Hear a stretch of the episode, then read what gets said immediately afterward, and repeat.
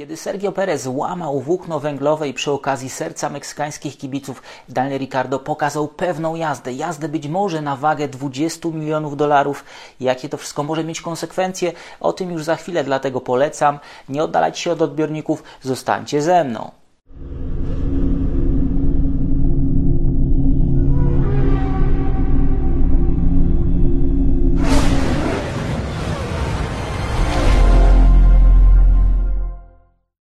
Jest wtorek, 31 października, Daniel Biały, Echa Padoku. Dzisiaj nie miałem najmniejszego problemu, żeby zdecydować od czego zacząć. Zacznę od początku, zacznę od totalnego odlotu Sergio Pereza dosłownie i w przenośni. Meksyk mógł być decydującym momentem, jeżeli chodzi o przyszłoroczną obsadę samochodów Red Bulla i Sergio Perez doskonale zdawał sobie z tego sprawę. Czuł ten ciężar na swoim ramieniu. Podium, a może nawet zwycięstwo mogłoby wiele zmienić. Tymczasem kilka minut po starcie Sergio już siedział w garażu ze łzami w oczach prosił mechaników o to, żeby pozwolili mu wrócić na tor. Niestety uszkodzenia w samochodzie były zbyt duże, nie tylko w tej bocznej sekcji, ale również pod podłogą tego samochodu. Jak do tego doszło? Pomyślałem, że warto przeanalizować sobie tę sytuację, która wydarzyła się po starcie, żebyście zobaczyli, że Sergio Perez zamiast mieć pretensje do późno hamującego Leclerca, powinien pluć sobie sam w brodę i unikać tego typu wypowiedzi. Wybrałem cztery zrzuty ekranowe, żeby uniknąć gniewu bogów. Już kiedyś prawnik Berniego Pestona zwracał się do mnie i groził palcem, że naruszam pewne prawa tym razem. Myślę, że takich sytuacji unikniemy i zacznijmy od początku, czyli tuż po starcie oba Red Bulla naprawdę mocno wystartowały tutaj Ferrari, mocno zaspało. Carlos Sainz mówi, musimy zbadać to, dlaczego było tak słabo.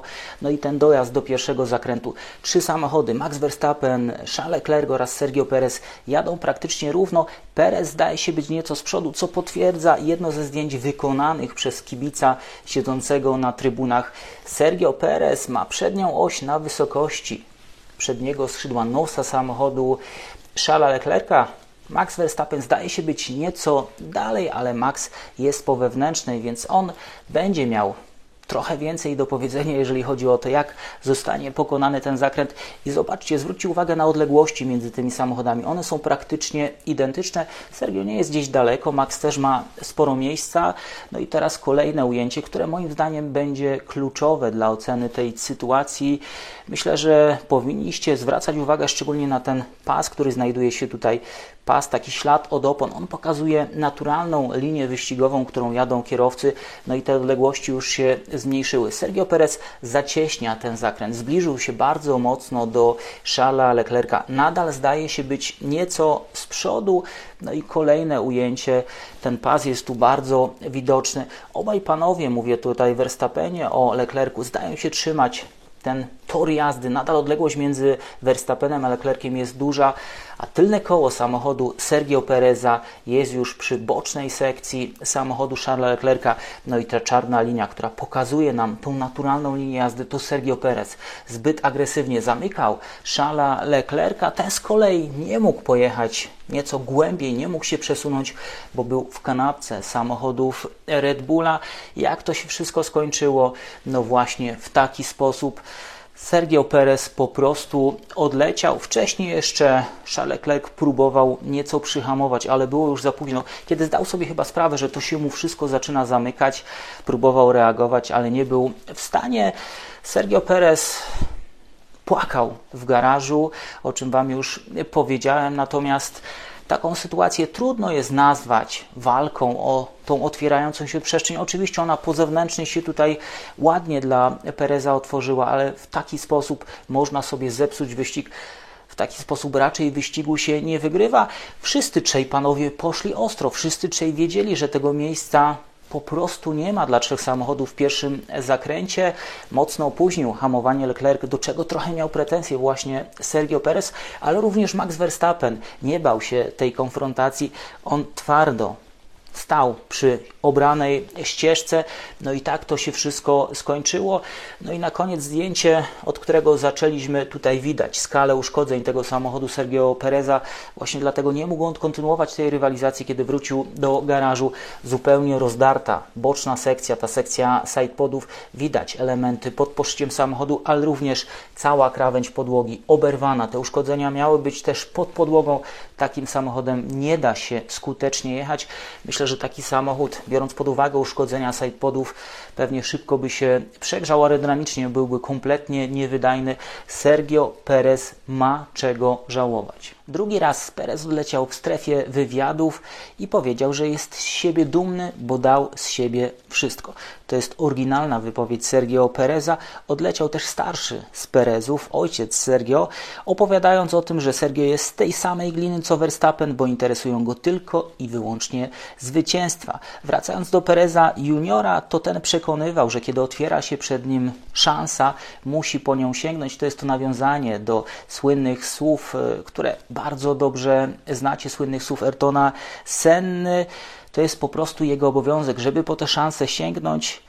Tak, z tym, że nie na pewno. I to określenie idealnie pasuje do tego, co mówią o przyszłości Pereza Marco oraz Horner. Szczególnie, że najpierw narozrabiał Lawson, a teraz Ricardo pokazał fantastyczną dyspozycję w tym wyścigu w Meksyku, co podkreślają również rywale, inni kierowcy. Daniel Ricardo na przestrzeni całego weekendu był najbardziej równym kierowcą. On utrzymał tę dyspozycję niezależnie od tego, jak zmieniały się warunki na torze. Marco próbuje trochę umniejszać roli Australijczyka w tym wszystkim, co się wydarzyło, sugerując, że ten wynik to również kwestia tego, jak mocno w trakcie sezonu zmienił się samochód. Rzeczywiście warto zauważyć, że Alfa Tauri jest najbardziej, najczęściej modyfikowaną konstrukcją w tym sezonie w stawce. Nowy kierunek ustawień, o którym mówił dużo Daniel Ricardo, podobno pracowali już od momentu powrotu, żeby nieco zmienić zachowanie tego samochodu. Pozwolił rozszerzyć okno pracy tego auta oraz lepiej związać przednią oś z asfaltem. To jest coś, czego Danielowi bardzo brakowało w tej konstrukcji. Efekt tempo na poziomie tego słabszego z Mercedesów. Ricardo tempem na poziomie Mercedesa, przynajmniej tego wolniejszego, a Norris czy Hamilton na poziomie Maxa Verstappena. Postanowiłem to sprawdzić, przygotowując taki wykres pokazujący różnicę tempa już w tej drugiej części wyścigu po restarcie, jak ono się przekładało, również biorąc pod uwagę mieszanki, na jakich kierowcy wyjechali. No i mamy odpowiednio Max Verstappen, Lewis Hamilton, czerwona linia, Charles Leclerc, Zielona przerywana to jest George Russell. Mamy jeszcze pomarańczową, czyli Lando Norris i białą Daniel Ricciardo. I może zacznę właśnie od Daniela Ricciardo.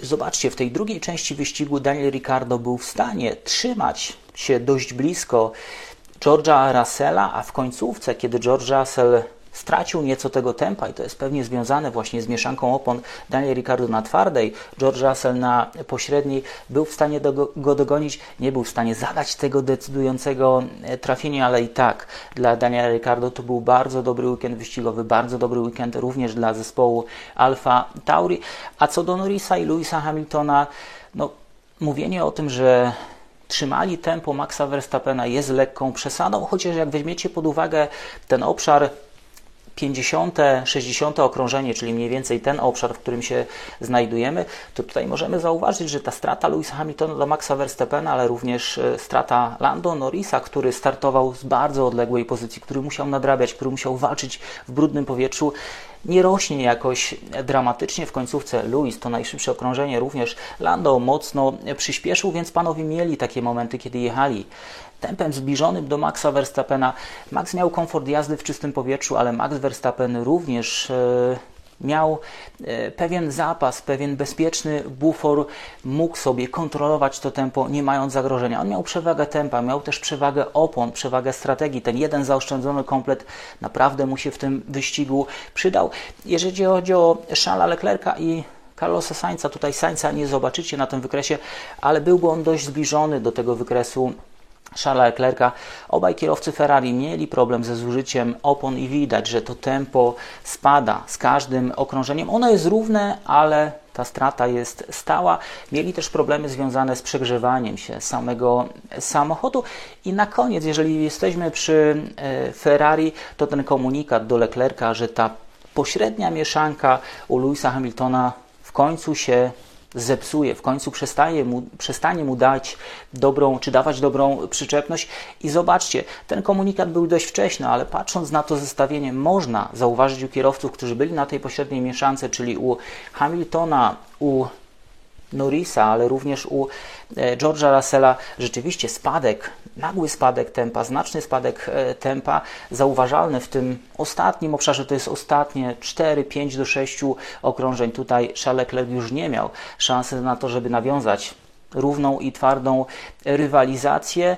Myślę, że jeżeli chodzi o to zestawienie, które tutaj widzicie, najwięcej radości dostarczył sobie i swojemu zespołowi. Daniel Ricardo jest, to jest taka zapowiedź, że ta poprawiona konstrukcja Alfa Tauri myśl, za, która kryje się za tym samochodem, jest takim światłem w tunelu, że Alfa Tauri może w kolejnym sezonie nie walczyć o przetrwanie, ale może walczyć o coś więcej. Alfa Tauri wie o co walczy, bo teraz w puli jest 20 milionów dolarów za awans z 10 na 8 pozycję w klasyfikacji konstruktorów.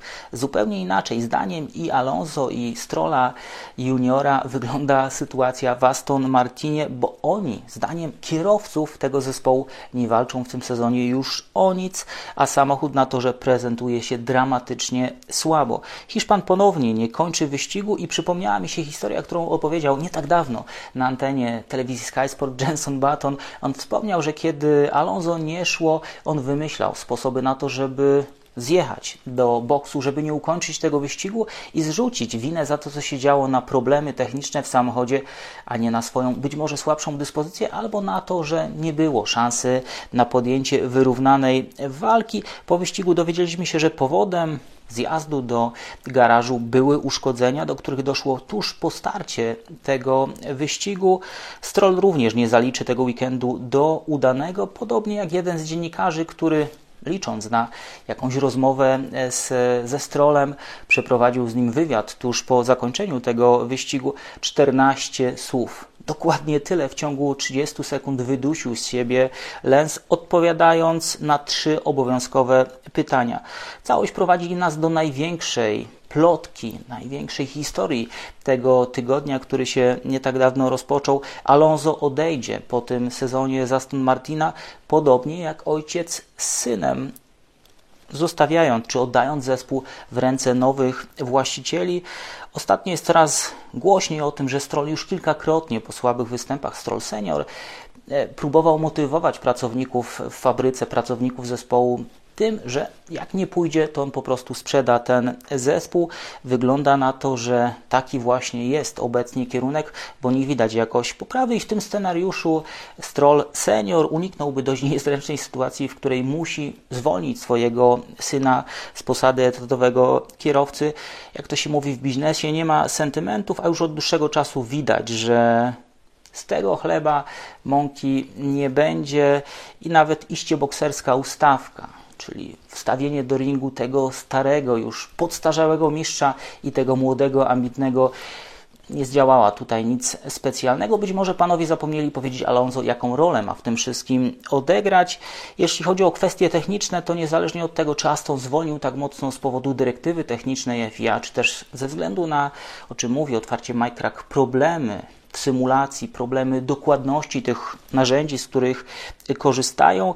Trudno będzie powtórzyć drugi tak mocny start sezonu, trudno będzie ponownie zaskoczyć tak rywali, szczególnie, że rywali już są nieco bliżej, że wszyscy odrabiają zaległości. Projekt uderzył w dużą skałę i Mike Crack przyznaje, że nie dostarczył takiego samochodu, jaki był planowany i jakiego oczekiwano. Te słowa mogą zwiastować rzeczywiście, że coś się zmieni, jeżeli chodzi o zespół Aston Martina, być może strukturę własności tego zespołu. A co do Alonso, to są tacy, którzy wierzą, że niedługo Fernando usiądzie w samochodzie Red Bulla, ale osobiście zwyczajnie w to nie wierzę. Red Bull ma przecież Ricardo, który no, spisuje się coraz lepiej Horner powiedział, wrócił stary, dobry Daniel. Ma też perspektywicznego Liama Lawsona, takiego talentu no chyba nie wypada przegapić. Jedyne, co może wziąć górę nad rozsądkiem, to jest to, o czym Wam mówiłem, że czasami to nie są świadome, rozsądne decyzje, ale potrzepty gdzieś z tyłu i być może na tych najwyższych szczeblach koncernu te nowe władze, które tam się pojawiły, zdecydują się spełnić życzenie wszystkich kibiców Formuły 1 i dać Alonso do ręki samochód zdolny do walki o mistrzostwo. Medialnie zniszczyliby konkurencję, zabraliby całą uwagę wszystkich kibiców na siebie. Czy dla siebie, kradnąc całe show. Pytanie tylko, czy jest im to potrzebne, bo dzisiaj przecież dominują i tak te światła kamer są zwrócone na nich. A na koniec has i niezwykle, moim zdaniem, niebezpieczny wypadek Kevina Magnusena. I wracamy do telewizora, bo chciałem Wam pokazać, jak wyglądał moment tuż przed utratą kontroli nad samochodem przez Kevina Magnusena. Widać na tym zrzucie, choć może nie jest on idealny, że tylne, lewe tylne koło jest mocno skręcone, doszło do zerwania zawieszenia, doszło do zerwania tych elementów mechanicznych, a jak twierdzi zespół, doszło do zerwania tych elementów na skutek pożaru wysokiej temperatury w układzie hamowania i to wszystko jest bardzo niepokojące. Do tego wypadku doszło w szybkiej sekcji i to jest identyczny wypadek, jaki, czy identyczna sytuacja, jaka wydarzyła się w trakcie zimowych testów 2022 w samochodzie Williamsa. Tam również doszło do przegrzania układu hamowania, tam również doszło do uszkodzenia układu zawieszenia, ale wtedy nie było dużej prędkości, samochód zatrzymał się na poboczu. Tutaj doszło do wypadku, w wyniku którego samochód został praktycznie doszczętnie zniszczony. Uszkodzone zostały również bariery wokół toru, dlatego ta nieco dłuższa przerwa. Dlaczego to jest niepokojące? Dlaczego i zespół Hasa i FIA powinna się temu przyjrzeć? Dlatego, że tutaj są dziesiątki czujników, dziesiątki odczytów z dużą częstotliwością, które mówią o tym, że jest problem. Zespół tego nie zauważył, że zespół to zignorował. Tego na ten moment nie wiemy. Mam nadzieję, że ta sytuacja zostanie dokładnie zbadana i w przyszłości przynajmniej tego typu sytuacje się nie będą powtarzały. Dobre jest to, że zadziałały te dodatkowe łączniki, te linki znajdujące się w zawieszeniu. One utrzymały to koło, ale nie były w stanie e, przeciwdziałać temu, co się potem wydarzyło, czyli utracie panowania nad samochodem i temu wypadkowi. Oby takich sytuacji w przyszłości jak najmniej. I tak już zupełnie na dokładkę, Mike Elliott opuszcza szeregi Mercedesa po 11 latach współpracy. Były to bardzo obfite, bogate lata, ale również trafiły się te chude i te chude są przyczyną tego rozstania. Nie jest to dla mnie specjalnie zaskoczeniem, bo już wcześniej mówiło się o tym, że ta zamiana z Jamesem Allisonem to jest tylko chwilowe rozwiązanie, zanim zostanie Mike Elliott odesłany z tego zespołu. Zdaniem byłego pracownika Mercedesa, Elliott podzielił los Padiego Lo. Kiedy Obaj panowie byli częścią dobrze naoliwionej maszyny, wszystko układało się rewelacyjnie, natomiast kiedy trzeba było wziąć ciężar całej operacji na swoje barki, to zwyczajnie zarówno Paddy Lowe, jak i Mike Elliott tego nie udźwignęli.